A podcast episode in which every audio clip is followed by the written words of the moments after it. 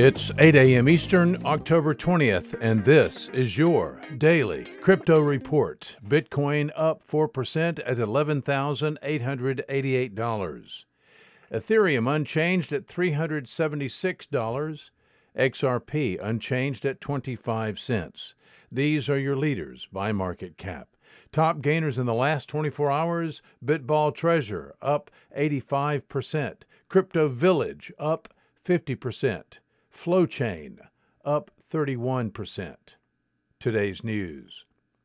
Japan's Line Corporation, best known for its popular messaging app, is launching a blockchain platform allowing central banks to develop digital currencies. According to South Korea's Chosun newspaper, Line has entered into discussions with, quote, major, unquote, Asian nations to use the platform. NSX said today that its distributed ledger technology based digital exchange subregister system, which is part of its ClearPay platform, was approved by the Australian Council of Financial Regulators at its October meeting. NSX is now working with the Australian Securities and Investments Commission on finalising the process and date it may go live on the Australian Securities Exchange. Well, the Cordite Society a cooperative registered in the United Kingdom announced today that they have released the XDC crypto token on public Corda, the open source version of R3's network. The new regulation friendly crypto coin will open the door, say its creators at Cordite, to various decentralized finance applications running on Corda's distributed ledger technology. Well, according to CME, the amount of Bitcoin long contracts held by institutions are at an all time high.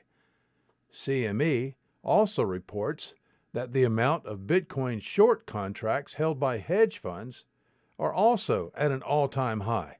Seemingly, there's a major difference in the perception of Bitcoin's short to medium range future between hedge funds and institutions, and only time will tell who is correct.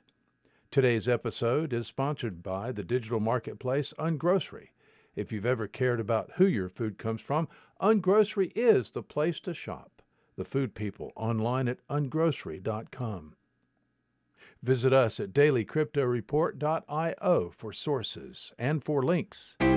Find us on social media, add us to your Alexa flash briefing, and listen to us everywhere you podcast under Daily Crypto Report.